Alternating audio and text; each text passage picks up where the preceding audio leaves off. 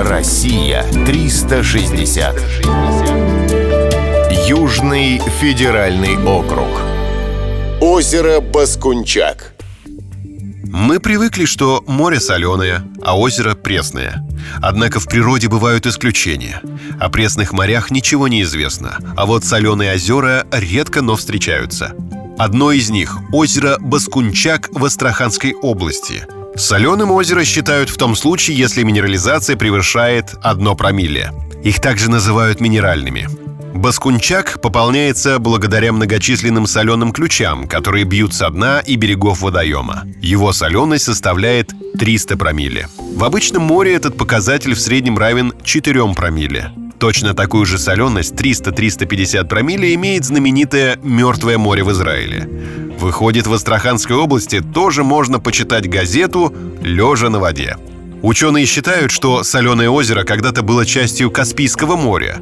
Потом Каспий ушел, а Баскунчак остался жить своей жизнью. Мощность слоев соли в некоторых местах достигает 18 метров.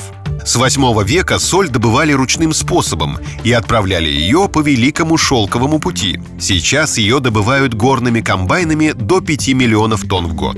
Это 80% от всей добычи соли в России. В 60-е годы на местных солончаках оборудовали 20-километровую автомобильную трассу для установления рекордов скорости. Рекорд составил 311,4 км в час. С давних пор берега озера облюбовали отдыхающие.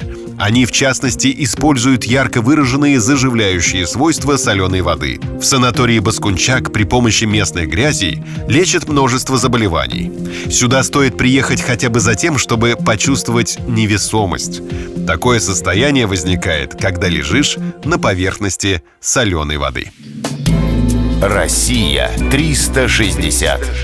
Всегда высокий градус знаний. Только на радиоискатель.